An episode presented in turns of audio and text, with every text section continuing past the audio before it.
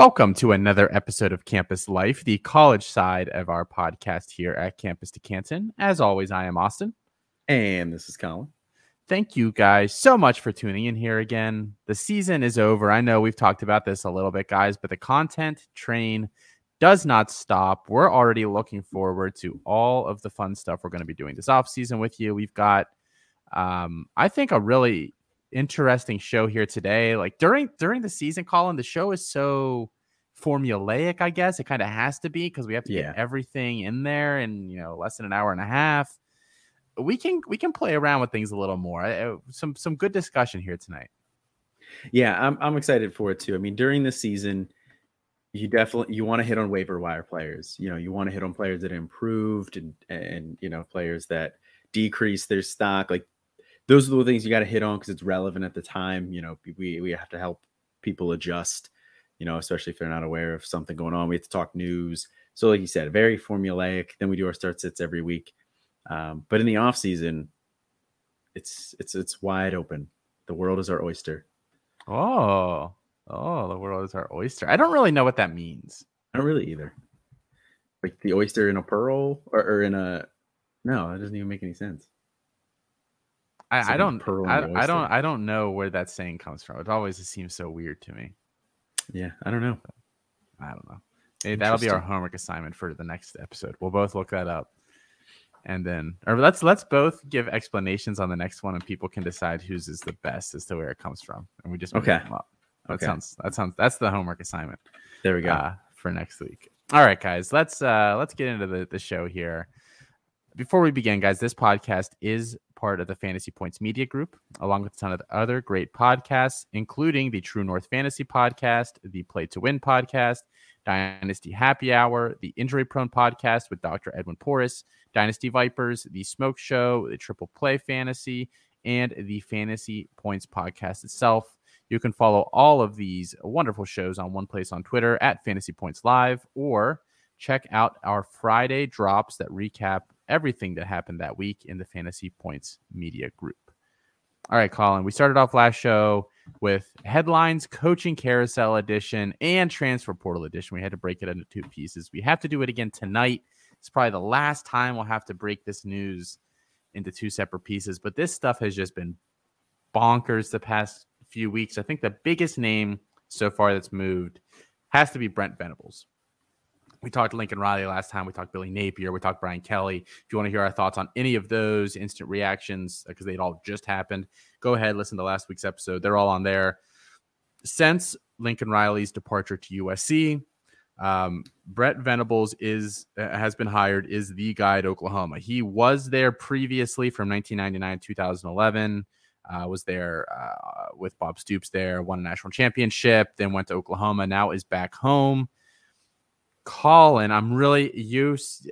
We talked about this beforehand. I think we do. We have very different opinions on whether this is a good hire or not. So I want to hear. First off, let, let let's start with: Is this a good hire? And then we can kind of get into some other predictions here. yeah, so I think this is a little bit of a nuanced question here No, no, because no, no, It's, it's a yes or no, Colin. The world's black and white, no gray. world's black and white. No, not a good hire. Elaborate. Oh, okay. Well, I mean, sorry, you said it was black and white. no, um, so I think the problem that I have is not with Brent Venables. Uh, I think Brent Venables is a great coach. I think he's a very good recruiter. I think he coached up Clemson's defense to be one of the best every single year. Um, you know, during his tenure there, uh, including you know when he was you know not the assistant head coach kind of a role. You know, even when he was just a DC linebackers coach kind of a thing. Uh, you know, he always had that that defense really humming, really clicking. Recruits at a phenomenal level. They routinely get some of the best defensive recruits in the co- recruits in the country. So I think that's great, and I think he's going to be able to translate that and do that at Oklahoma because he was doing it at a very high level at Clemson. My problem with the hire is I have a hard time justifying hiring a defensive minded head coach just because the game is so offensive driven nowadays that if he does get a good offensive coordinator there, you know, um, it sounds like what um, Lebby Is, is that who he's bringing with him? Maybe. Uh, it's not. There's nothing rumor. official. There, it, there's discussion that it might be Lebby, and then there's also discussion that he's keeping on like all of the offensive staff because Riley didn't take like any of those guys with him, but he took Grinch and some of the defensive guys. So yeah. it's very weird how this is playing out. Yeah. So that'll be interesting to see. But I think, you know, let's say he brings in Lebby. You know, I think Lebby's a good offensive coordinator. You know, I think he has a good track record there. Let's say he brings in Lebby. Lebby has one or two good years, then he's gone. You know, he's going to go be a head coach somewhere else. So with with how important the offensive side of the ball is nowadays, just to the game of football, especially in college football, he's going to have to churn through offensive coordinators and f- repeatedly try and find, you know, a good offensive coordinator. And we see that struggle at you know at places like Penn State. You know, Penn State, James Franklin's not an offensive or defensive minded head coach, really. You know, he's he's a recruiter, and that's great. But the offense goes as the OC goes. And when the OC goes, you know, we had Moorhead, Moorhead's gone, you know, he hit or miss there, but I think we can agree he's a good offensive coordinator. And then, you know, we move on to Ricky Rahne after that, and then the offense struggles. We move to Ciarrocca, and the offense struggles. So, having, if you have the opportunity to be, you know, at Oklahoma to go get a great offensive minded head coach, um, I don't really know if there were any out there at this point in this game. You know, they kind of got left to hanging out to dry, but it's hard to justify paying a defensive coordinator as a head coach just because of the offensive turnover you're going to have. I think. So I kind of get what you're saying, but Oklahoma is the kind of it is I don't, it it is very much like a destination. Agree. I Yeah. don't think they're going to have that difficult of a time pulling in offensive coordinators. I think he's the perfect hire there. A guy that has connections to Oklahoma, uh, was there for years before. I, we, this is somewhat tangential, but also very, uh, you know, also kind of on the nose here for this particular topic. I think we find out in the next two years who really made things happen at Clemson while they were a, a, a strong championship contending program every single year. Was it Dabo? Did he, was he you know he a really good CEO type coach that that that brought in you know Jeff Scott to be a, really good offensive coordinator before he left, and, and uh, Brett Venables who was obviously a, a top top defensive coordinator before he's now gone. Can he find replacements for those guys, adequate replacements? He's done a very poor job with on the offensive coordinator side of things. Can he do it on the defensive coordinator side of things? I think, I, I think we find out within two years what Dabo's made of. And related to that, I think you know we'll we'll find out how much was Venables if Oklahoma continues to just you know hum along. They bring back some of the guys that went into the portal that haven't decided to go anywhere yet. They bring back some of these recruits they dropped. I would assume a lot of the defensive ones that dropped are probably going Right. to come back with Venables now. They had a lot of four star uh, guys on that side of the ball. Um, so I, I I think it's going to be really intriguing. And if I had to put my money somewhere, I'm going to bet that over the next two to three years, Brett Venables at Oklahoma outperforms Dabo Swinney at Clemson. And I know that's kind of crazy talk because Clemson gets the, the cupcake schedule every year in the ACC there. But I and just Oklahoma's heading to the SEC. I, I I just I have a sneaking suspicion. That's so I, I'm interested to see how that plays out. You know, I think that's I think that's definitely an interesting take, and I don't disagree with you. It'll definitely be interesting to see how that shakes out there. I, I do think Venables had a large a, a large role in the success that Clemson had there. Uh, we'll see how big of a role it was, but like I said, I just there's going to be constant offensive turnover there, and he can recruit the the heck out of the defensive side of the ball. Can he do it on the offensive side too? So I don't know what that offense is going to to look like year in and year out uh, under Venables, and that's why I'm I'm worried about the hire. I think Brent Venables, great coach, great defensive guy. It's just it's a philosophical thing for me. For what it's worth, the best coach in the game is a defensive guy. So and has no problem replacing his offensive coordinator every other season. Just throwing That's- that out there. he's also- that out. There. He's also an outlier in every sense of the word Hmm. Because Okay. he's the greatest coach in the game right now and probably of all time. Okay, I just just wanted to throw that out there. Just you know, I, I, I felt like I I was obligated to uh, here in my role. All right. Um, three other, well, two big name ones and then a, a, smaller one, and then we'll move on to some players here. Colin Marcus Freeman officially uh, promoted to that job at Notre Dame a day or two after we talked. We kind of speculated on this show as to who would get that job. We thought, you know, do they call uh, Luke Fickell? Do they call um, uh, Matt Campbell. They ended up going, you know, promoting Freeman, who's the defense coordinator there. The videos that, that I've seen already of these kids getting hyped because they, you know, Notre Dame still got uh, a, a, big bowl game here. They seem like they're happy for him to be there. Is this an upgrade at, at coach for Notre Dame, Colin? Um, again, I, I just have a hard time Shut up the... about the defense stuff, Colin. Shut up. Um, no, I don't think this is an upgrade either. And I also think that Notre Dame should have went out and got Luke Fickell. Now, Marcus Freeman for 98% of teams out there, 95% of teams out there, high 90s, most teams in the country, great hire, fantastic hire. But at Notre Dame, you have a certain standard you have to keep every single year. And Marcus Freeman doesn't have any head coaching experience. You know, he's he's been a great defensive coordinator for a number of years with a number of different teams.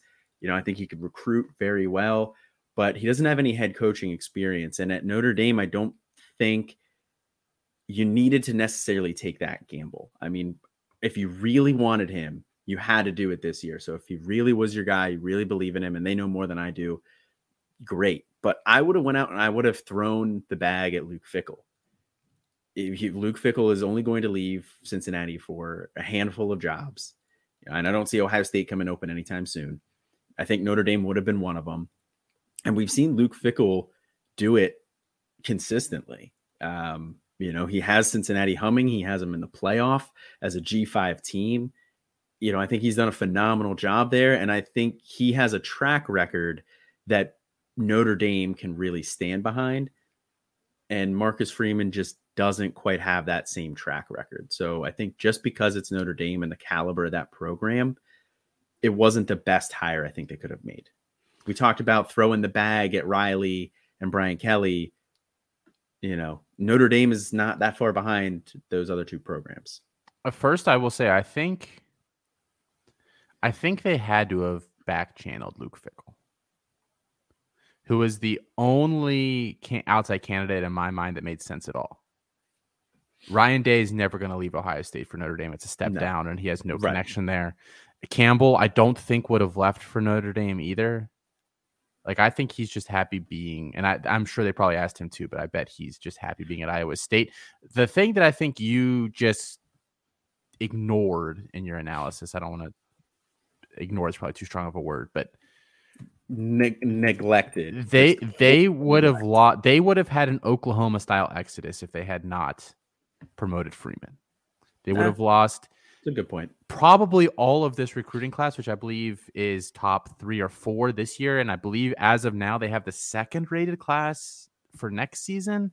They're in on a couple other guys too. I know that that five star safety from Iowa is between Notre Dame, Iowa, and Ohio and Ohio State. Um, so that's going to be an interesting one. Like if he had, if he had left, that that would have been that never would have happened.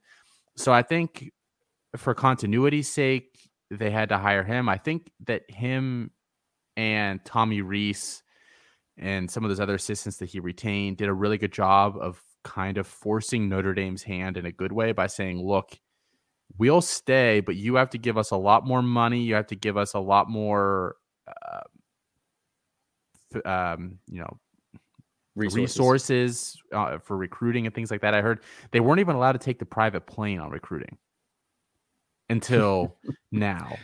Tommy Tommy Rees negotiated that when he uh, when Brian Kelly tried to poach him away.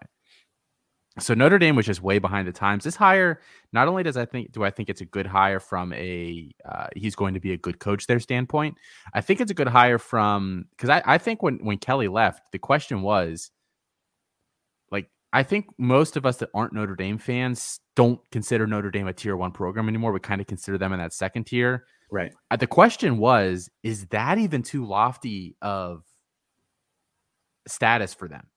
Based on all, you know, they, they don't spend any money. They're cheap. They, you know, they don't let them go on the plane to recruit people. I mean, they won't spend on facilities. Meanwhile, you know, Alabama builds a new practice facility every third year. Uh, Texas A&M has this huge, you know, NIL thing set up for all the kids there, and they just all make a shit ton of money. And Notre Dame had none of that. Notre Dame was like in the, you know, the 19 late or early 1990s, and all these teams are in 2021. So I think from that that standpoint, I think uh, getting a really young upcoming coaching staff is actually a really good thing for Notre Dame. Yeah, I mean, I, you brought up a lot of great points there. Definitely keeping the team, the recruiting classes intact is big, uh, and that's that's a good point there too. And if they can get them to consistently spend up, you know, and give them the resources, then I think Marcus Freeman can definitely be successful. I'm just saying, I think it was a risk that they didn't necessarily need to take with Freeman. I think, I mean, maybe they did back channel Fickell and maybe Fickell said no. And then if that's the case, then Freeman's a great hire. But I think Notre Dame is the type of place and the type of team that should be able to throw the bag at somebody and say, "You're coming with us." You know, what's it going to take here? Because the, thing, the thing is, like, if you think about all the other coaches that were still available at the time, none of them would have gone to Notre Dame. Like Mario Cristobal, who we're going to talk about here in a second, right. would never have gone there. Brett Venables never would have gone there.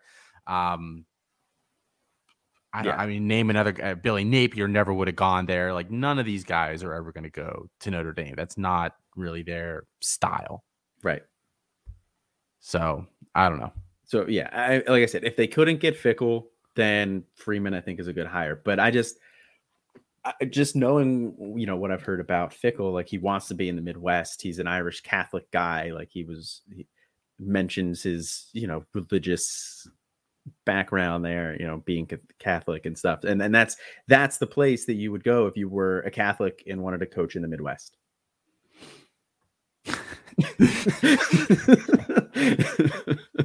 so I, I have a hard time seeing him saying no. If you got those two things, you're golden. um, well, speaking of Mario Cristobal, Mario Cristobal, former Oregon head coach here, um, in a somewhat drawn out and weird saga, is now officially the head coach of Miami. I believe that was announced uh, today officially. Um, getting a huge, huge contract there, leaving Oregon. I think if you had told Oregon fans that a month ago, they really would not have believed you. But two losses to Utah later, Lincoln Riley coming in, uh, you know, big dick swinging at USC, kind of complicates things there for the Oregon coach, especially since Oregon has really made their money recruiting Southern California, that might not necessarily be a possibility anymore. So, from some perspectives, this makes sense. Unfortunately, for Manny Diaz, who was the head coach at Miami, Miami decided they were going to wait until they hired Mario Cristobal and then wait several more hours and then fire Manny Diaz, who was like going door to door with these recruits and telling them, Yeah, I'm going to be here next year. And then, you know, looks down at his phone and he's like, Ah, shit. Um, how Miami handled this aside, which was probably by all accounts questionable, poorly done, questionable. Yes. um,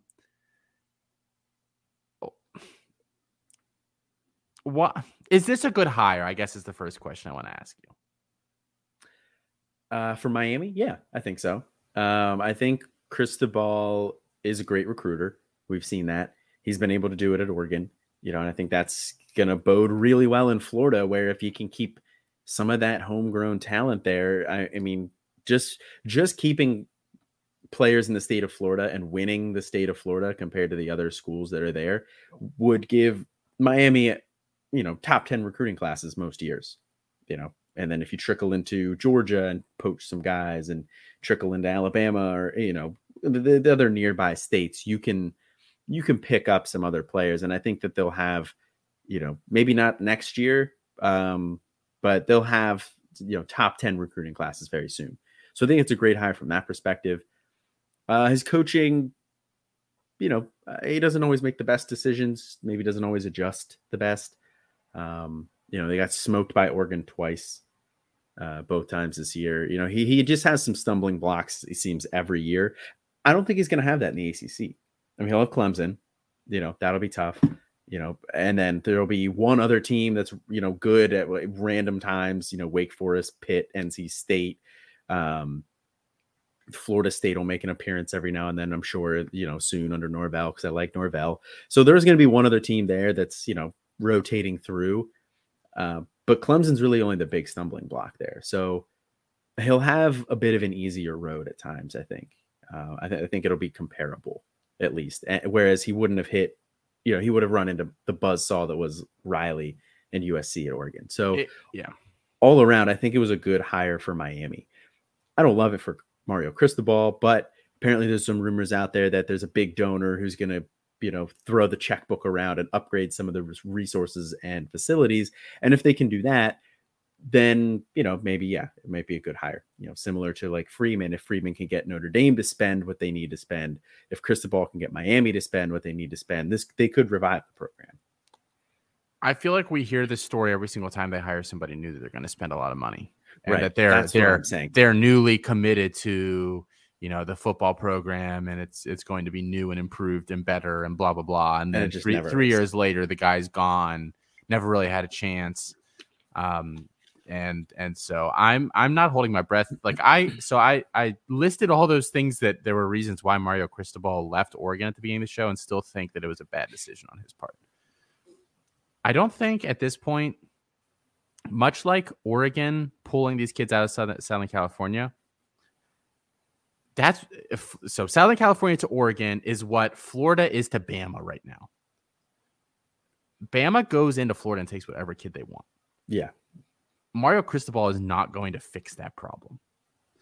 Nick Saban probably just chuckled because he's like, okay, like we're not don't have to worry about that anymore. Um, they're never going to out recruit uh, Alabama there.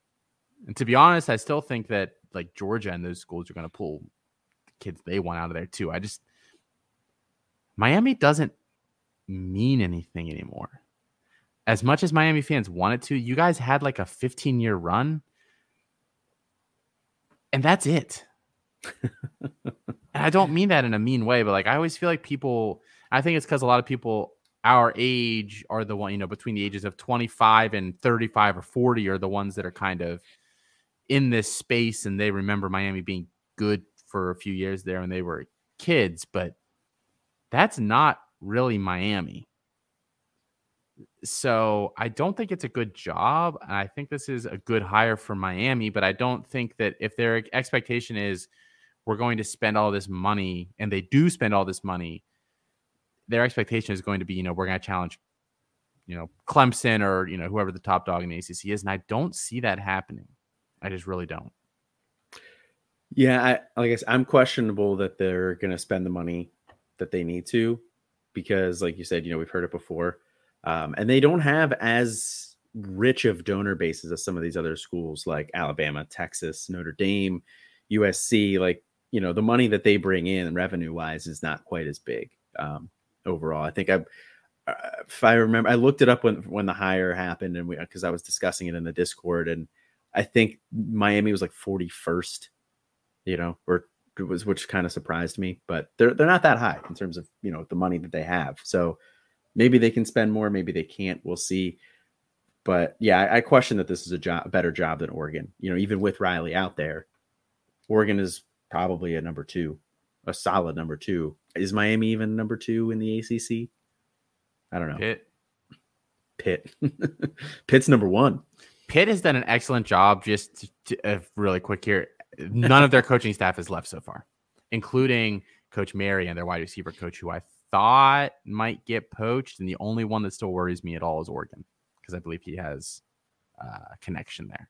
Mm. But holding on to Narduzzi and Marion and Whipple and all these guys has been great, great piece of business for Pitt. So two thumbs way up there. Go Pitt. All right, last one here, Colin. Um, that I think is pretty relevant for what we like to talk about, you know, college fantasy and all that jazz. Uh, Jay Norvell is leaving Nevada. He's going to Colorado State. Um, from what I hear, this is basically a two pronged issue. Uh, Jay Norvell, I believe, last year made about 600 grand, Oof. which is a pittance compared to basically every other uh, FBS coach, especially with the job that he's done there. He got there in 2017. They were three and nine. Uh, since then, eight and five, seven and six, seven and two, eight and four this year. Uh, you know, made a bowl game every single year. developed some really good players while he's been there, but they they wouldn't commit more money to him. They wouldn't commit more facilities there. Colorado State apparently has amazing facilities. You would never have guessed that by how bad they've been recently, but apparently they do, and it's a major money upgrade. I'm interested to see if any guys from Nevada follow him there. Um, especially a lot of you know the offensive pieces, the, the wide receivers, Clay Millen, etc. Um, but this is a pretty good. I mean, this is much better than Addazio was, right there, Colorado State. Yeah, yeah, I definitely think this is a better hire than Addazio. Um, it's honestly kind of a shame for Nevada that they let him get away. You know, because I think he he was really was starting, like you were saying, he was really starting to turn that program around.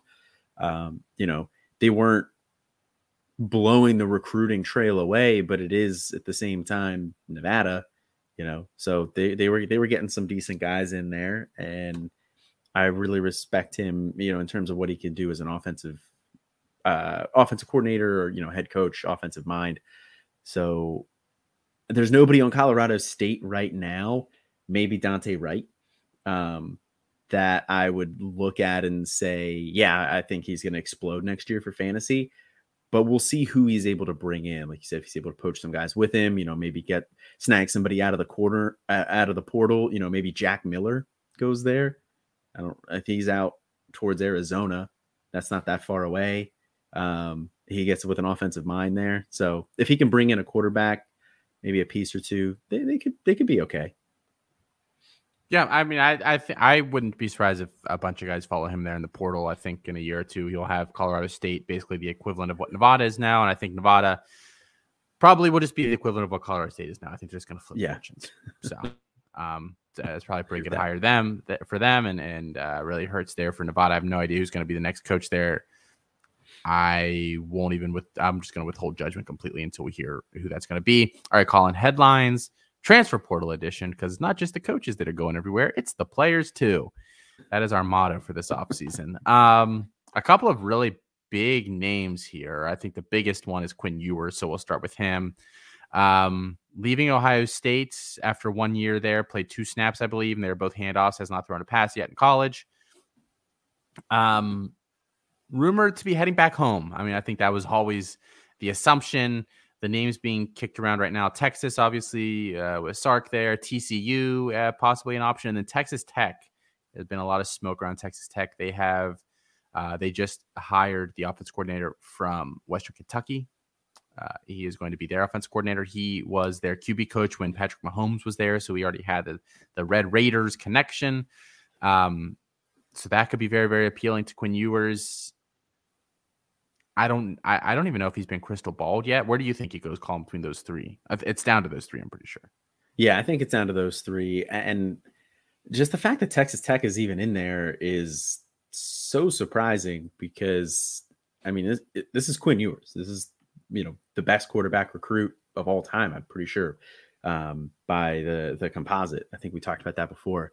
So I mean, and he has the name too. You know, he had the the leverage to be able to leave school early and secure a million dollar NIL deal, which is not something that you can say for every recruit.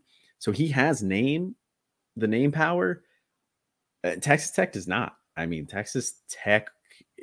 This would be an absolute coup if they were able to get him. And I think just for the fact of him being, them being in the conversation is a big, uh, you know, boost for Kittley and you know I think that's a good sign for him and a good sign for things for Texas Tech to come. So even if they don't get him, you know they have that headed in the right direction. But with how NIL focused Quinn Ewers seemed to be, at least initially, um, as, as part of one of the driving factors of getting him to graduate and declare early and reclassify, I, I feel like Texas A&M is the natural fit. Um, you know they have that NIL program there for their players. They're going to be able to get him a lot of money. So I think A and M is is the place where if I had to pick a spot right now, I think that's where it would be. They're both the spot that I I would be most upset if he went because I, I don't like Texas A and M very much. I don't really like Jimbo Fisher, um, and I also like for his development, I think would be just terrible. Um, but I also think that might be the least likely place for him to go.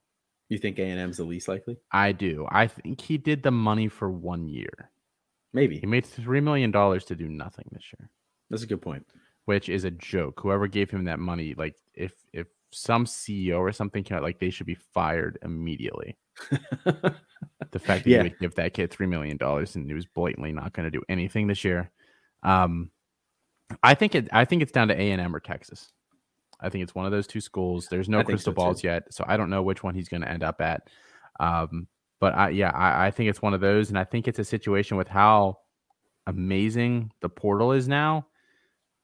You can surround him with an amazing supporting cast in one year. Yeah. As soon as he ends up there, anybody that's undecided, like I'm going to talk about, we are doing freshman profiles, guys, later. Spoiler alert. I'm going to talk about Shaz Preston. Uncommitted. Quinn Ewers shows up at Texas A&M can say screw it. I'm going to Texas A&M to play with Quinn Ewers. I mean, I think he's going to attract recruits. I think he's going to attract guys in the portal. I think he's going to attract guys that aren't even in the portal yet, but might not be necessarily happy with their situation. They're going to be looking for like EA Hall.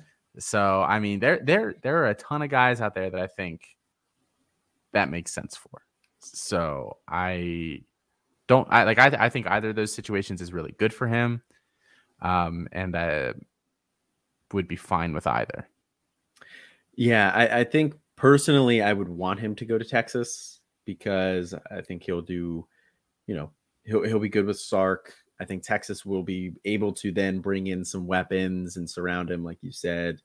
Um, I think Texas A&M would be would be tough. And then if he goes to Texas A&M too, you got Haynes King, who people are are hyping up, and you know we can talk about his ADP then later, but that's his ADP is fairly high.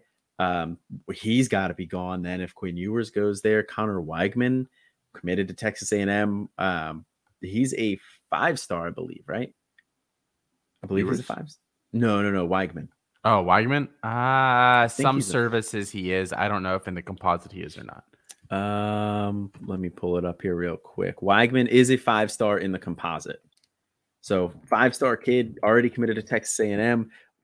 You know, where does he go then after that? Uh, he's also a big baseball recruit. Maybe he goes there and plays baseball. Although it seems like he, ever since he became a five star, you know, he's everything he has said has been he wants to play both. He could have gotten drafted and chose not to this year. Um, so we'll see where he ends up. Then I think Ewers going to A and M would cause a lot of ripples. Whereas if he goes to Texas, it's just kind of Hudson Card, and it's getting lonely on Hudson Card Island. I'll tell you that. Yeah, he's a bum. Um, all right, next name here, Colin. We've got a guy coming out of the portal. We've actually got a couple guys tonight we get to talk about coming out of the portal. Jadon Haselwood, formerly of Oklahoma, former uh, five star kid there. Uh, I believe he was the top rated wide receiver in his class in 2019. He is headed to Arkansas. He's headed to Arkansas, guys, to team up with KJ Jefferson, with their stable of running backs, with probably Trey Knox, um, we have somebody in our Discord who has been fairly connected to Arkansas and has generally given us pretty darn good information saying that Treylon Burks is thinking about coming back to school next year, which is a totally different discussion for a totally different day. Um, but I mean, uh, he's uh, they don't really have a number two wide receiver behind Burks there, so I think this could be a really good thing for that offense and for Haselwood, who seemed to rehab himself a little bit in the second half of the season. Yeah, I mean, there's definitely worse places he could have gone. Uh, I just, I don't know how much I love KJ Jefferson being able to support, you know, more than one fantasy relevant wide receiver. Uh, I don't know if I just don't know if he's that level of passer. And if Burks comes back, then you know Haselwood's. I don't. I don't know if I see him putting up the numbers that he would need to. Now, if, if Burks goes, then yeah, I think that he could be great there. But as long as KJ Jefferson's there, and then what they Malik Hornsby behind him.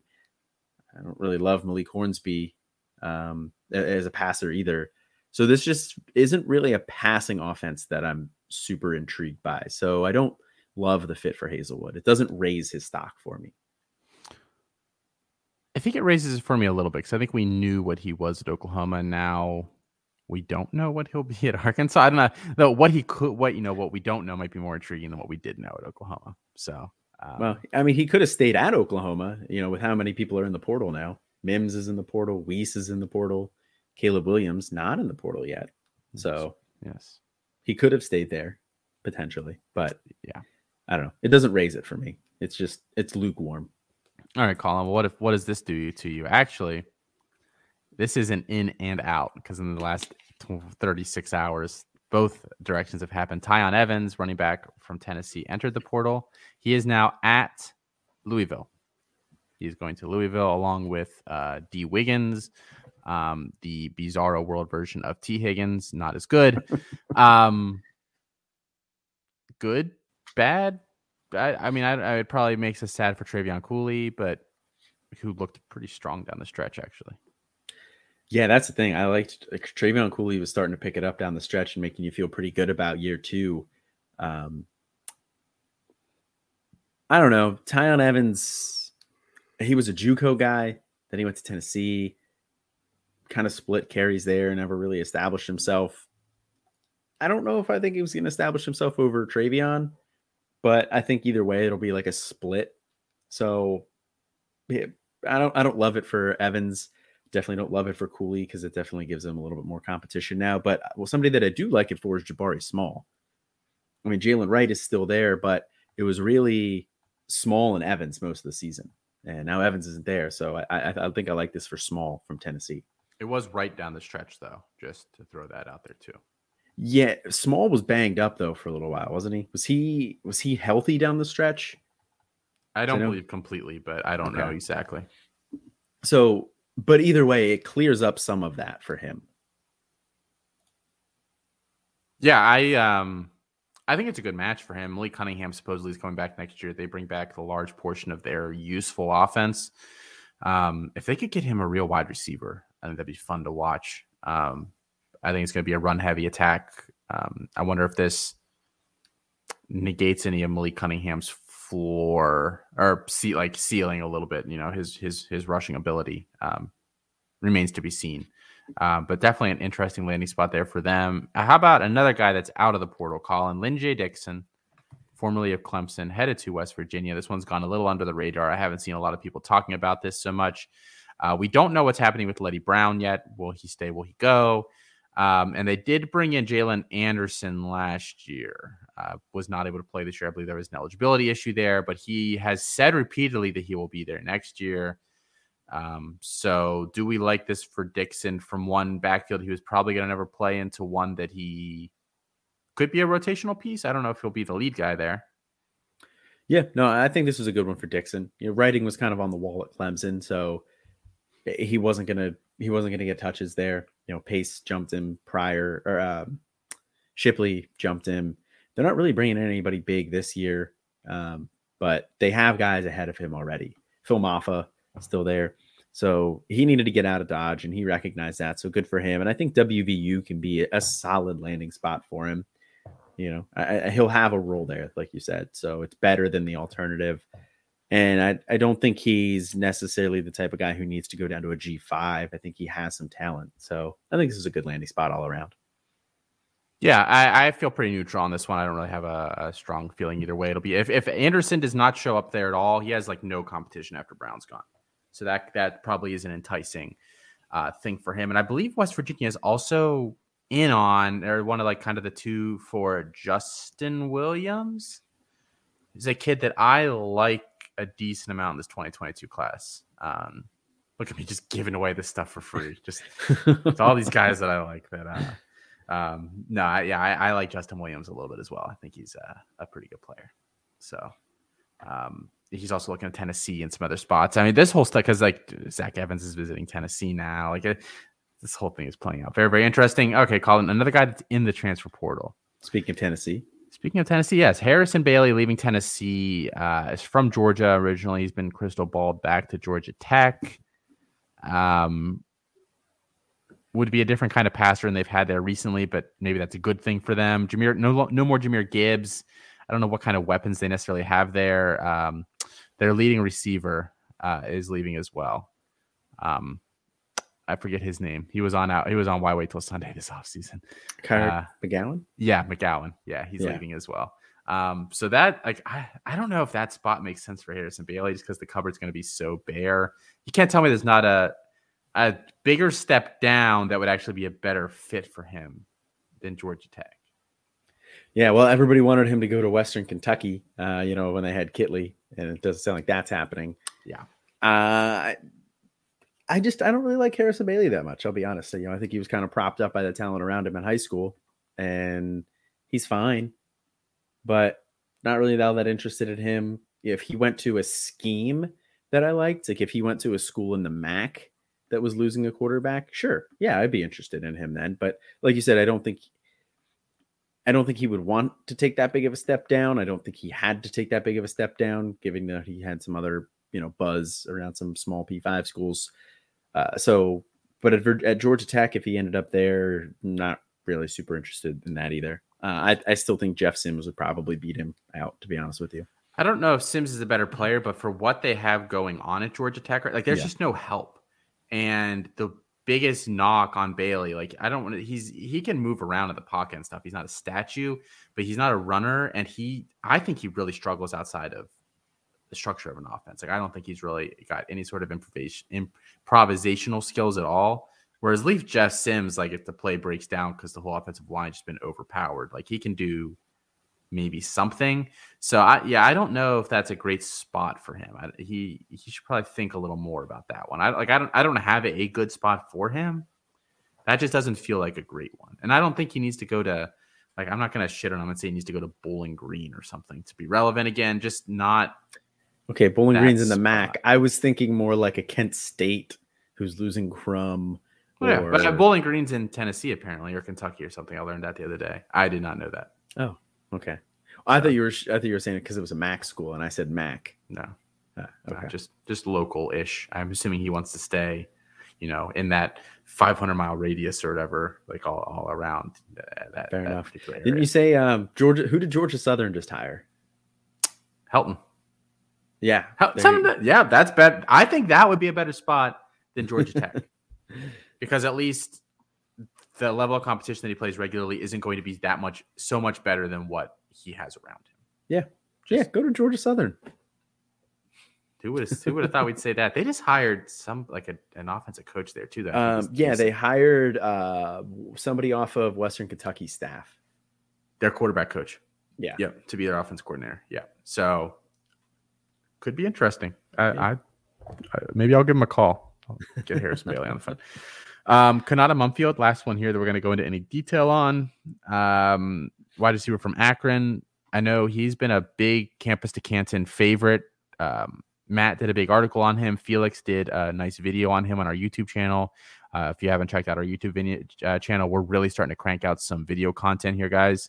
Um, so I'd go check that out. Subscribe over there um, and see what we've got going on. But he Felix did a whole video on kind of him as a route runner. He's he's pretty darn good for a kid at Akron. Um, but he's leaving. He's leaving there. He's going to be in the portal. We're all assuming he's going to get some sort of Power Five offers. Yeah, or at least, you know, Memphis or like an like a legitimate G five program is probably going to want him. Cincinnati, zips like that. Like I, so, I mean, the Zips did just bring in Joe Moorhead. Yeah, that was. That's worth. Um, but apparently that, that doesn't that doesn't necessarily jive with what Konata Mumpfield wanted. I mean, how high can Konata Mumpfield go here, Colin? What level is a good spot for him? Um, I, I, mean, I think we can kind of take a look at what Mumph or what um, Richards is doing, Tyrese Richards or Chambers, um, from FIU. Mm-hmm. Uh, we can kind of look at what he's doing and some of the offers he's getting. I think is something you can maybe use as a measuring stick for Konata Mumpfield. So maybe maybe a, a Purdue, I think would be okay. I think that'd be a solid get um, you know, a, a school like that, you know, maybe I'm trying to think of something in the ACC. Maybe Pitt. You know? Yeah, send everybody to Pitt. Boom. Yeah. ACC maybe some, champion Pitt to you, son. You know, Wake Forest, something like that. Somewhere along that level. Purdue, Wake Forest, Pitt's Pitt's above those two. I'll give you that maybe like a Purdue or Wake Forest. Yeah, I mean, I think and if you, there's a lot of schools in that area, that 500 mile radius that could really, really use him. Um, it'll be interesting to see where he goes because he's got nice size. I think he's a pretty solid athlete. You know, he's not amazing. Also, yeah. kind of difficult to tell on the MAC there. So, I'd, I'd yeah, the step up will be. I mean, if he if he can't make it where he goes, then he probably was never going to make it anyway. Yeah, and I think that's a great kind of mindset to have for these kids. You know, I, I might as well do this because if I don't do this, then like I wasn't going to do it. What? Anyway. Yeah. What am I even doing know? here? So I think it's a good spot for him. Some honorable mentions here, guys. And then we're going to get into a little um, ADP uh, game. We've got we've got some some a little more fleshed out data than last week when I talked to everybody, or as Mr. Uh, Robbie Alp said, he really appreciates when I just yell at everybody for for 30 minutes on the solo pod. Um, I thought I kept my voice at maybe like a five out of 10. I think it only touched higher than that once or twice. Um, honorable mentions, guys. Ricky White, the wide receiver from Michigan State, has apparently entered the portal. Missed this year with uh, just some personal issues. Does he go back closer to home? He's from Georgia. He played in high school with Harrison Bailey. Send them both to Georgia Southern. Rekindle that partnership. Send Eric Gilbert there while we're we get the, get the band back together at Georgia Southern. That would be a, a fun story there. Uh, Jadan Blue, wide receiver from Temple, decided he didn't want to play with D'Wan Mathis anymore. I cannot, for the life of me, figure out why he wouldn't want to. Um, but uh, an interesting, experienced wide receiver that's going to be in the portal there for anybody maybe looking for a third or fourth guy. And then Mycah Pittman, former devy Darling, really hasn't done much. Brother of Michael Pittman. That family is very creative with naming name or naming these kids.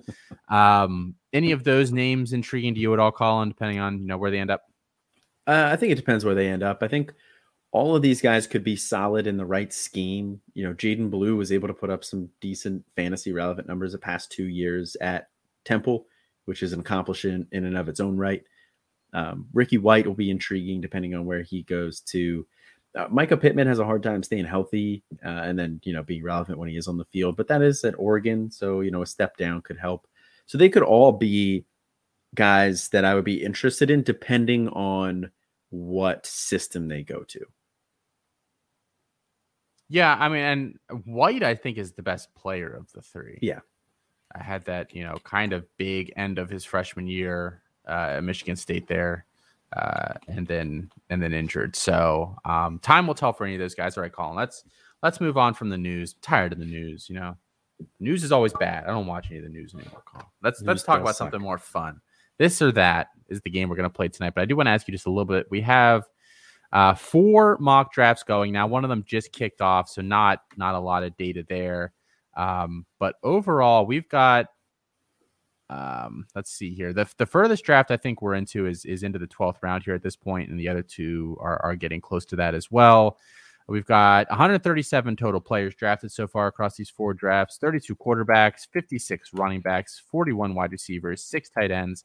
Have to give again a big shout out to our guy, you Adiko, who built a really cool spreadsheet that saves me a lot of time.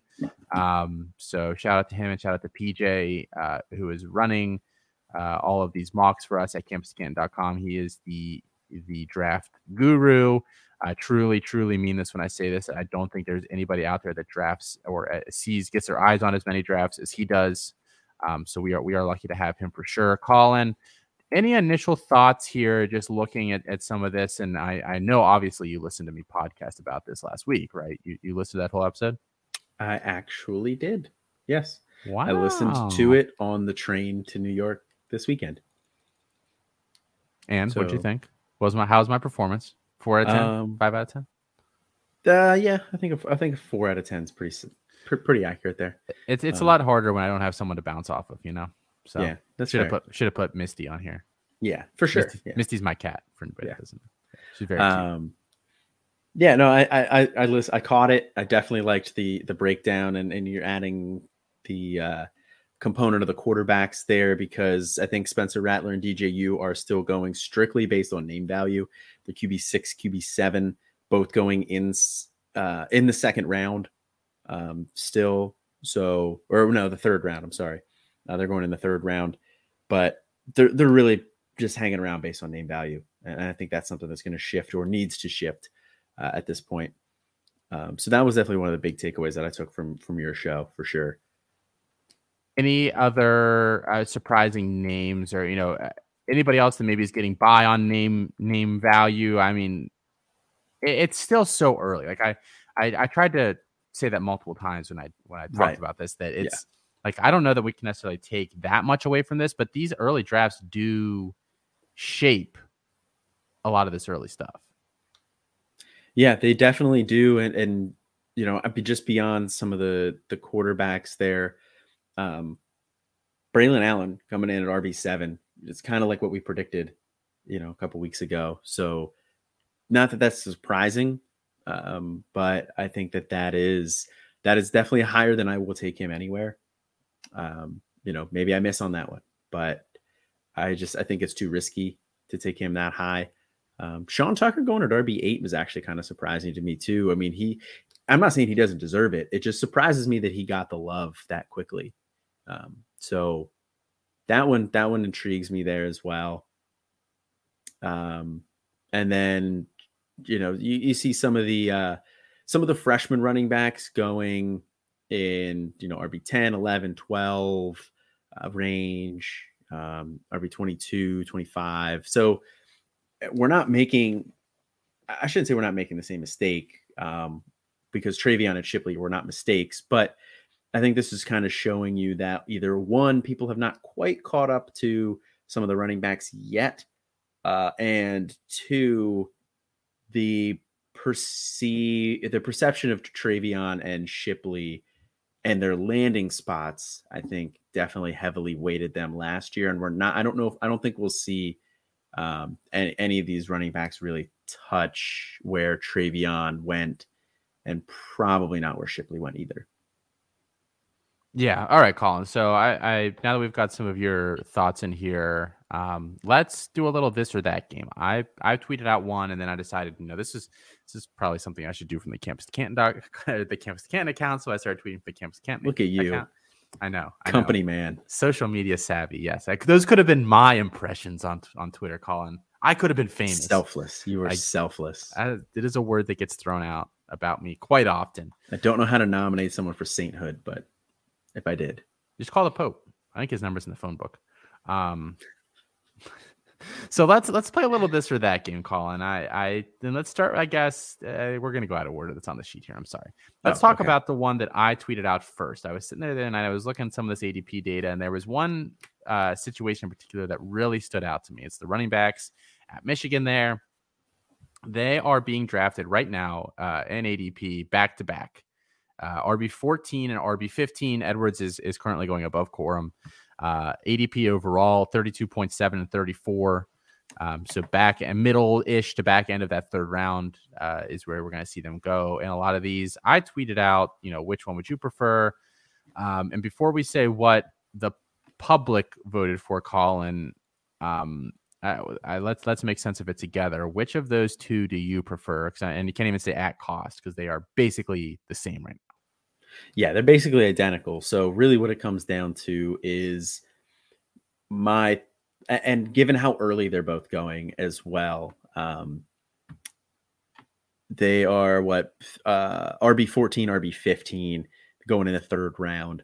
So I, when I said all, I know when when I'm taking somebody that early, they have to have like some serious NFL potential. And I'm not saying Blake Corum doesn't, but I don't know if he's going to be a every down back at the NFL level, where I could see Edwards potentially doing that, especially given his receiving ability. Where in one game this year he caught ten passes, like ten passes for like hundred yards. In, in, 170 yards. Don't don't shortchange man. ten passes, ten catches, 170 yards. So I mean, yeah, he's he's he's doing all right as a receiver. So I, I would take Edwards uh, for that reason. Um, but Blake Corum definitely performed way better than I thought he would this past year. So I, this isn't to take anything away from Corum, but at value in that range, I want to see NFL potential, and I just believe a little bit more in Edwards with that. So I actually agree with you, but I guess we should um we should give both sides of the argument here. Um, and just to toss one other like I, Blake Corum is 5'8", 200. I think he's fairly maxed out as a fr- yeah. as far as frame goes. So I think that's going to limit his NFL draft capital, even if we don't necessarily want to believe that. Um, I, I do think that's going to be the case. The NFL has shown that they don't really care about smaller wide receivers anymore, but smaller running backs really have kind of been a non-starter, yeah. generally speaking. Kenny Gainwell fell. So yeah, yeah, um, yeah, uh, Tutu Atwell undrafted. I mean, some of the smaller guys this past draft did not fare very well. So, uh, just to throw out there, but um, Blake Corum is, is, you know, talk about Donovan Edwards catching a ton of passes. Blake Corum is every bit uh, the versatile player that Donovan Edwards is there. Um, he's performed well in special teams this year. I think is a major bonus, um, both you know for him trying to make a roster eventually here, but just you know overall his versatility. He averaged almost seven yards carry this year uh, there for Michigan, double digit touchdowns. He caught 22 passes on the year. Um, it was not as efficient in the passing in the receiving game as you would necessarily like him to be. Um, but I mean, I think he he's certainly a good player in his own right. I do think that concerns about his size are going to be real. That's going to really hold him back. So I do think he's got, you know, he's an explosive athlete. Again, probably not quite as fast as I'd want him to be at his size. I'd want him to be a tick faster, but not he's not slow either. I think he makes an NFL roster, but I I I, I would agree I have some concerns, but I think there's certainly an argument to be made for Corum. Um, yeah, I would I would think so too. Uh, and is Haskins Hassan Haskins is he definitely gone? I mean, that's a, that's also year, a good question. I I don't know. Um, if he was smart, I would think that he would want to go you know, kind of capitalize. The, yeah, because he came on really strong here at the end of the year without Corum really playing so much. He, he, a little injured. Who knows? We'll we'll watch them playing the playoff here and see what happens. Um, do you want to know, Colin, what the public says? 314 votes on this one. The poll actually just closed. Ooh, okay. Yeah, hit me with it. Donovan Edwards ended up winning with 58.9% of the vote. So basically 60 40, which is actually about where I thought it might end up. So that uh, that bored out for me. And I, I mean, I judging by the answers in the poll here, just kind of looking at what people uh, mentioned. Well, no one really gave me a really good answer as to why. Um, this is closer than I expected. Fantastic question. Why is there no see results option? I, I didn't get a lot of really good feedback on the replies, unfortunately. But I, I Edwards is bigger. That matters a lot, and he's very good in the passing game as well. So yeah, I, I understand the point of the see results, but you know that also does take away from people from answers. You know, have have you know have an opinion, stick to it. Um, you know, or, or at least be willing to anonymously guess into a poll.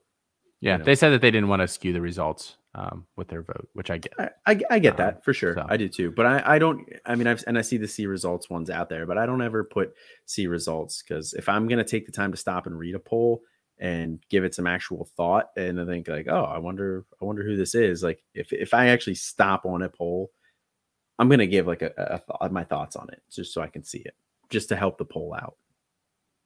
But that's all right. Yes. All right. So let's um let's. I've let's never not wanted to share my opinion That we are aware. all right, Colin. Next one here. How about let's talk freshman quarterbacks a little bit. We talked that, and I talked, and you just mentioned it as well. There is a lot. There's a quarterback dead zone again this year, guys. It's going to be there. It's going to happen. There appear to be a bunch of true freshman quarterbacks in there, including Sam Huard, who I did not put in this poll. Um, but but the question was, which freshman quarterback would you prefer that's currently in the quarterback dead zone? the four names that I listed: Ty Thompson at Oregon, Drake Maye at UNC, Tyler Butchner, Butchner. I don't. It's Buchner. I don't know why they, they refuse to pronounce it like that, but that is the correct pronunciation of that name. At Notre Dame and JJ McCarthy at Michigan. Uh, interesting results. This is kind of this is actually really shifted as this has gone on. Um, before I give the answer, which one would you prefer, Colin? Um, so I did I did vote in this poll as well. Um, my answer was Ty Thompson, and that shouldn't really surprise anybody. You um, you're in the minority, just so I know, know, I know. I, it shouldn't okay. really surprise anybody given the the comments that I've made on the shows and on, on other shows as well. Um, that you know, I've kind of always been on Ty Thompson. I like him. I think he's very talented.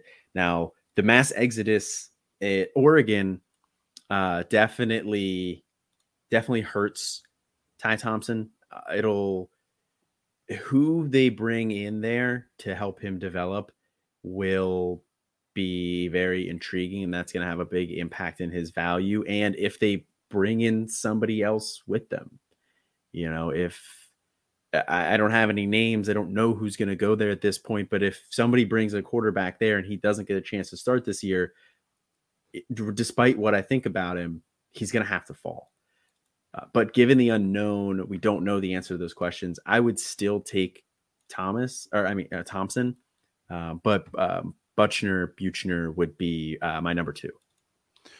So I actually have a hard time with this question because I think, you know, we talked ad nauseum on this show and devy debate this past year about quarterbacks. Obviously, they're fairly important. Kind of important, yeah. And I consistently said that when I was looking at my quarterbacks, I believe at the time I had Jackson Dart as my QB 16, and I had him above all of these guys except for Buchner. I said Jackson Dart is the last quarterback that I feel is almost a certainty to take the job at his current school and then I still feel okay about an NFL future there. He was kind of the cutoff. After that, I no longer felt good about either of those two things, and or I didn't get the combination of those two things out of one guy. And I still think that holds true for me when I talk about any of them. I'm still not sure Ty Thompson gets that job. New coach.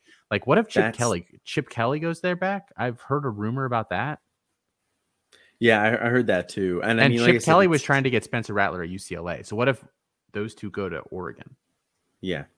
That could be big. And like I said, I'm I'm fully prepared to based on whoever goes there to adjust Ty Thompson's ranking, but since we don't know the answer to that yet, I'm just basing it solely off of my previous thoughts on Ty Thompson. I there has not been enough there yet to make me move him down, and I am a little bit slower to move, so that definitely uh, definitely tracks with me. But uh, once he once we know who's there, I could see Buchner jumping him for me.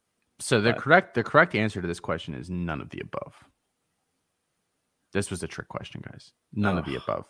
Um, that always gets me. None of the above, all of the above, A and C, but not B. I set this up just to trick you, Colin. Um, so you're welcome. Um, just like listen to the ADP guys uh, of these players. Uh, Tyler Buchner is quarterback 11. He's going 53rd overall. Drake, Jake Drake Maye is QB 12. He's going 55th overall. Sam Huard, I'll throw him in here, is going QB 14, 58.5 overall. JJ McCarthy, quarterback 15, 58 and a half. So they're basically tied there. And then uh, Ty Thompson is going QB 22. I don't think that's a horrible range.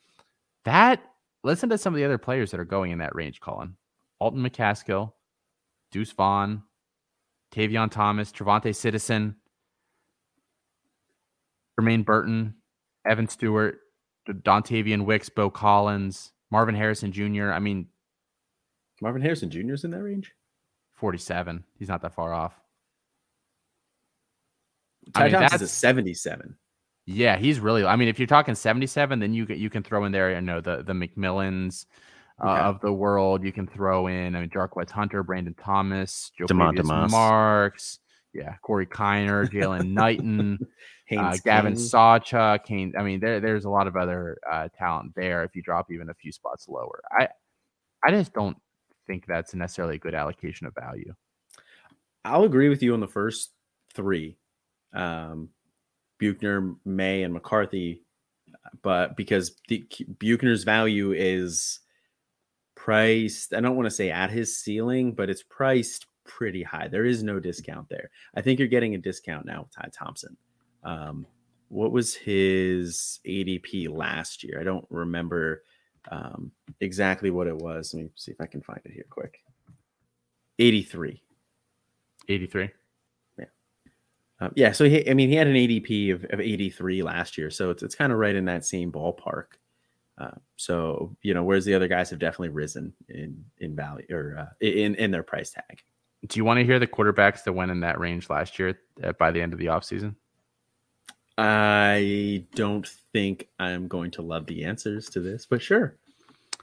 JT Daniels, Malik Willis, Tyler Buchner, Sam Huard, Desmond Ridder, Drake Maye, Grayson McCall, Kyle McCord, Brock Vandagriff, Hudson Card, if you want to throw him in there.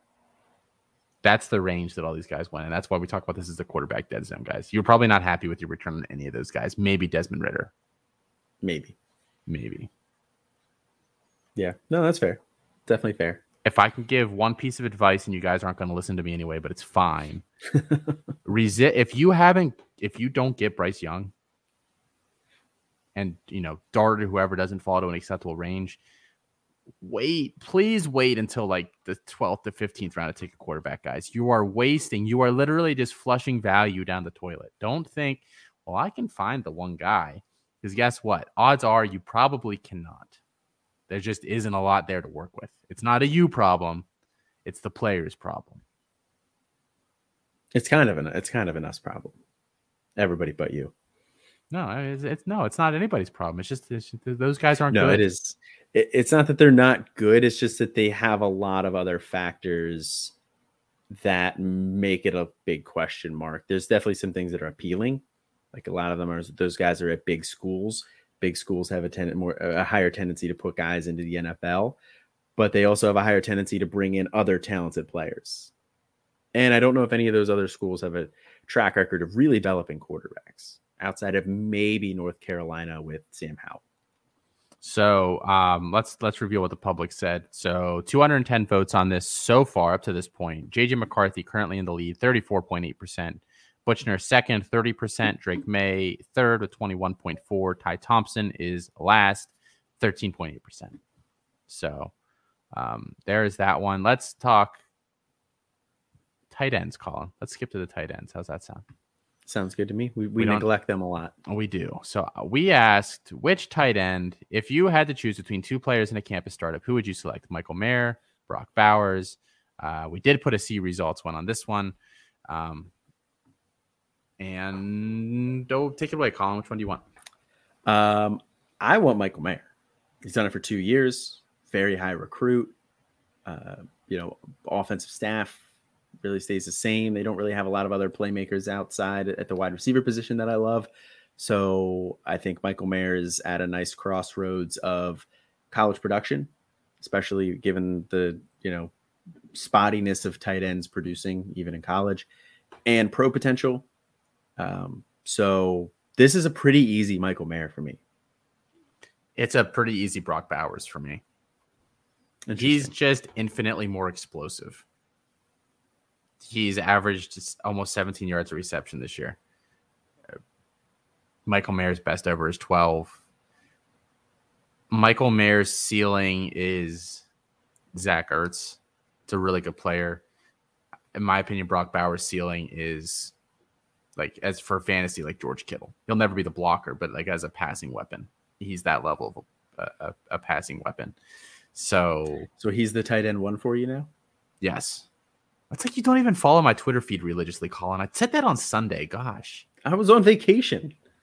I was on vacation. You're lucky I kept up as much as I did. I did some work over vacation, by the Yeah. way. So I you're bet. welcome. But I, I I don't doubt Bowers. You know, Bowers is my my tight end too. I think at this point, um, but I just Mayer's done it consistently for two years. I think it's a lot safer, and tight end is is very volatile. Brock Bowers is also coming from a team that famously never uses the tight end, and all of a sudden when he's there, uses it a shit ton. I think It's that also- speaks that speaks volumes as well. I think that's that's that says something, but it, does it say more about Stetson Bennett?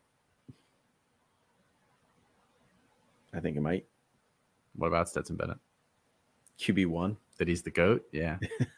I mean, I don't know. I think I think it might say something about Stetson Bennett. You know, we were ripping Stetson Bennett all off season about how he doesn't push the ball downfield at all.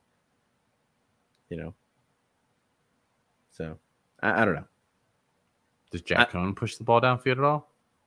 No, but Jack, I I hmm. mean, there's nobody else there.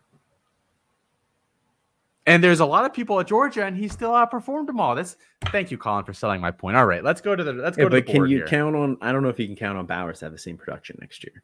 Oh, I'm he's gonna double it. Let's go to the board. Book it. Book it. Someone hold me to that. Please don't. I didn't actually mean that. Um, so far, guys, 83 votes. Right now, see results has 3.6. That pesky see results, but the votes that matter: Brock Bowers 55.4, Michael Mayer 41%. I thought it'd be a little bit closer. Reaction to that SEC championship game where Brock Bowers went bonkers, Probably. May- maybe. Um, but I think it's been stewing for a few weeks now. So um, I, I don't blame anybody. All right, Colin. Um, what if Arik Gilbert does actually really come back? It's a good question. It seems like that's very unlikely from what everyone that I know that's kind of around that program has told me. I, was, I Um, thought I saw something in the uh, one CFF Discord that we're in that said they thought he was going to be back next year. he's trying to work his way back, Mm. but multiple Georgia fans that I've talked to on the side have said that they doubt that he comes back next year. They doubt that he ever plays again at Georgia. Interesting. So just interesting there. That was our speculation hats, guys. Um, last one that we have a pull for, and then we have one last one to talk about. Um, which Georgia quarterback do you prefer in campus startups so far? Right now, we, we asked is it Brock Vandagriff or it's Gunnar Stockton? We don't really care about Stetson Bennett and JT Daniels has lost a ton of value. Um, but the two young quarterbacks there are still kicking on strong. Brock Vandagriff right now is quarterback 17 in our ADP, 66 and a half overall average ADP. Meanwhile, Gunnar Stockton is two spots behind him at quarterback 19. He's going 72nd overall. Um, Colin, which do you prefer? I prefer Gunnar Stockton. Now, the one caveat here is that Georgia has a history of playing the lesser talented quarterback and just kind of wanting their quarterback to manage the game. That's kind of all they want. That's you know they wanted Fromm, they want Bennett because they both manage the game better. You know that's just kind of Kirby Smart's philosophy. It's kind of what he wants, and I think that Gunnar Stockton is kind of a gunslinger. You know, he, you know, I, I struggle to say, you know, he's a true gunslinger, but uh, because he does throw a lot of the deep balls, and I think it's a lot of the offense. But I think he, you know, he he knows he has a good arm, and he's not afraid to test windows. So, you know, I I, I think he is he's close to a gunslinger, and I think that that could be something that drives Kirby Smart's nuts. You know, especially early on as he's learning to play the quarterback position at the college level, he's going to make some mistakes. They all do, but uh, that's could be something that hurts him in the eyes of uh, Kirby Smart. But I think he's more talented. I don't think Brock Vandagriff is all that talented. Um, you know, I, mean, he's he's fine, I guess, but I, I would take Stockton, uh, but I don't love any of the quarterbacks that go to Georgia. Actually, you know, it's just not a great place for quarterback development. I think for purposes of this question, let's not uh, inject any opinion or guesswork into it. Let's just talk about what we already know or Okay. what we're no, we're pretty sure about. I think we're pretty sure that that at least one of Stetson Bennett and JT Daniels is back next year, possibly both. Is that? I think that's pretty pretty fair to say. Um, I think Bennett is likely back. Mhm. I think JT Daniels needs to go. Uh, You know, Whether he does or not, I don't know. I don't know, but he can't. He has to sit a year too. I think. yeah. So that that that's really tough for him. But I don't think Kirby Smart goes away from Bennett if Bennett comes back, and I think Bennett comes back. Right. So no speculation, though, Colin. We said we're only going to talk about the facts here. Come on. The facts are he has chosen Bennett over Daniels before. So stop. That's where the facts part start stops and where the analysis begins. Okay. That's the cutoff. Okay. That's Okay. cutting it. Cut it. okay, All right. We know we know that. We know that Brock Vandagriff is at best the QB three there on the depth chart and might be lower than that. They've got some other guys there, including Carson Beck, who was rumored to be the next guy up if Bennett couldn't go that one week. Yeah. Yes. So at best, he was QB four on the depth chart for much of this year. In high school, basically beat up on the little sisters of the poor every week. R- really, really low level of competition. We know that Gunnar Stockton just broke Trevor Lawrence and, and, Deshaun Watson's high school passing touchdowns record in the state of Tennessee, I believe. I think it's Georgia. Are they from Georgia? They're like right on the border. I forget which side of the border they're on. Almost positive it's Georgia. So yeah, regardless, yeah. Okay. So Gunnar Stockton just broke that record. Is going there to Georgia. Now we can open up the analysis gate. All those facts on the Oh, table. okay. I don't know how anybody could vote for Gunnar for for Brock Vandagriff in this. Brock Vandagriff is toast at Georgia. You really have to hope that he goes somewhere else.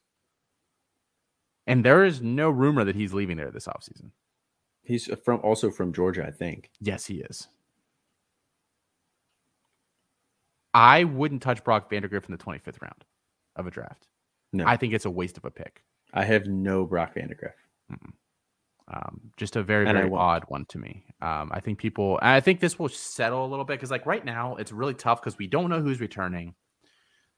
We don't know where the portal guys are going to land. We don't even know where coaches are going to be necessarily yet. So I do think a lot, a lot of this is relying more on just last year's names and it will by the time like May is here, or even maybe earlier than that.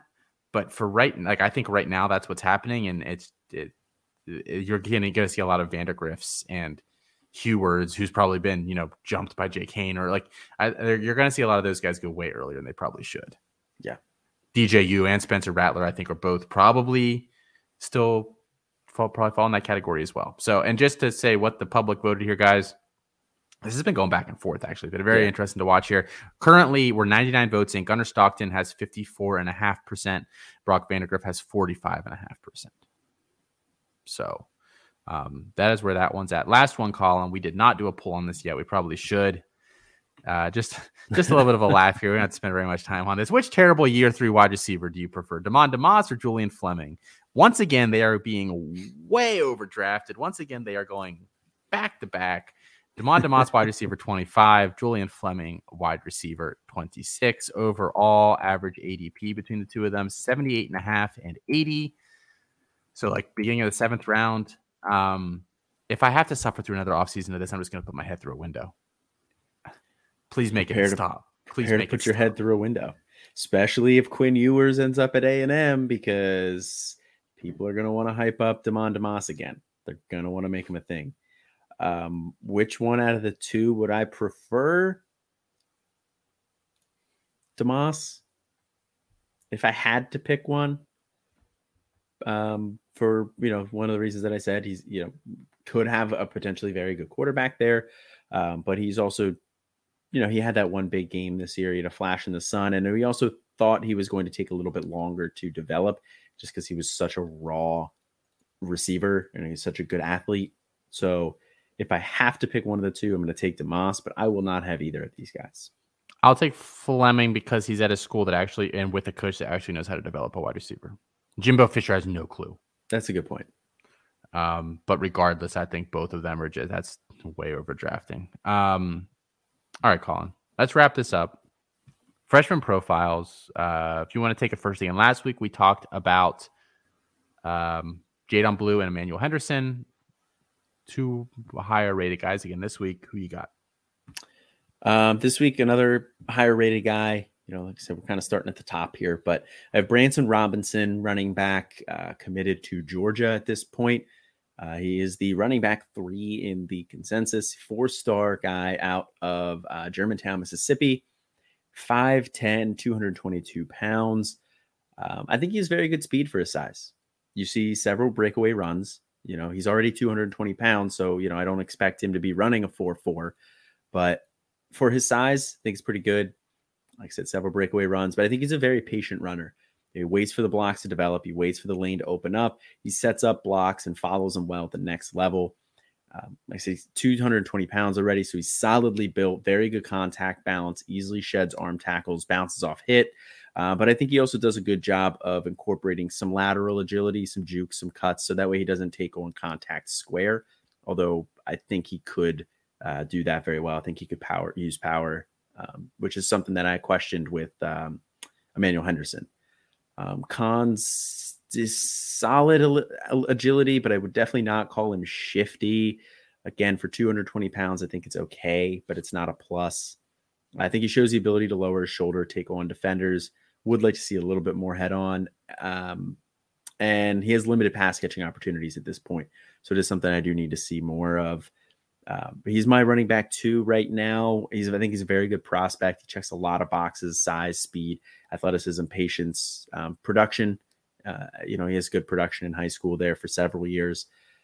Uh, I think he's a high Devy ceiling, but going to Georgia with other talented RBs, and it's a situation where they do like to split running back touches. So I don't think he's going to have a lot of production on the college side of things. So you are taking him for his Devy value. Yeah, I I mean he's got everything, and he's going to be at Georgia. Um, Georgia's had some very bad luck with top running back recruits lately. I'm really hoping that's not the case with Robinson. I, am hoping that he can avoid any sort of um, bad luck there and and and reach his potential. His potential is a you know top 50 pick. Yeah. I, I, hate saying he's going to be a first, you know, potential first round because back. we never know with running backs. It's all over the map. Yeah, but um, top 50 certainly in play there. Um, all right, guys, I chose Shazz Preston, uh, wide receiver. Uh, undecided what school he's going to yet. Crystal ball to LSU, but there's some rumblings of some other places. Six foot one ninety, uh, goes to high school in Louisiana, St. James High School there. Um, so so the hometown guy. Uh, maybe Brian Kelly can go out and kind of put his stamp on this class. Uh, with him, he is the number six overall wide receiver in the composite. 24 Sports is considerably lower on him, wide receiver 17, which I find very interesting. Um, I have Shazz as a top five wide receiver in this class right now. Um, I, I like his profile. He kind of fits what I like at the position. He's he's got the positional versatility. I think he could play slot. I think he could play boundary, and I think he can do both at a pretty decent level. He's got a very strong YAC profile, in my opinion. He's not the craziest fast twitch kind of guy, um, but he he's more than you know. He's a really good athlete, and he's he's bigger. He can kind of bully if he needs to. Um, he he's very explosive, you know, especially first step off the line of scrimmage. Uh, he he's he generally kind of can win right at the line of scrimmage. I think it, it is a nice skill for a high school wide receiver. Um, and the foundation, I think, for a good route runner is there, but he has a lot of extra movement and he he needs to get a little bit crisper in and out of his cuts. I think, uh, but I think that's something that can easily uh, be learned there uh, in college over the next couple of years. And then just one other comment I had on his hands. I think he lets the ball get into his body a little too often. Uh, I, I want to see him, you know, good technique, kind of catching out away from him uh, at times. Uh, so not the perfect prospect by any means, but I think there's a lot of potential uh, there for him, a lot of natural gifts. Um, so if he can clean those things up, I think he can be a first round draft pick or a top 50 pick or whatever you want to label it. Um, and I think that he is going to actually be a good value in drafts so far. Has he even gone in any of our drafts so far, Colin? I don't believe so. No. Yeah, and, and some other freshmen that have gone ahead of him that I actually, I mean, I, have moved Talon's Chetron down and no longer have him ahead of him. Um, Kaden Saunders has gone before him. Andre Green, Luther Burden, um, Evan Stewart. So yeah, I mean, he he's not going in the top eight to ten. Actually, we have it broken out by year. Uh, we've had 24, 20, 25 players taken so far, and he's not been amongst them yet. Interesting. So um, yeah, he, he's looking like he might be a good value early on in some of these drafts. LSU might not be the best landing spot for him actually, because they had that huge class go in there last year, but I don't know where else he would go in terms of uh, of right. landing spots. So well, there's been some Bama rumors as well, but he's not crystal ball there at all, and they have an enormous wide receiver class coming in this year, like yeah, bonkers wide receiver class. Um, in terms of like number of people in it. I don't I don't really love any of them, but so yeah, I think uh, one thing I'll say about him going to LSU is, uh, you know, they brought that trio in there before, but they have a brand new coach, Brian Kelly. We don't know what those guys are thinking at this point. It wouldn't surprise me, and I actually think one of them is likely to end up in the portal. And it's actually a quartet because Malik Nabers is there too. He had to flash here or there as well. So I think at least one of those guys, maybe two of them, leave.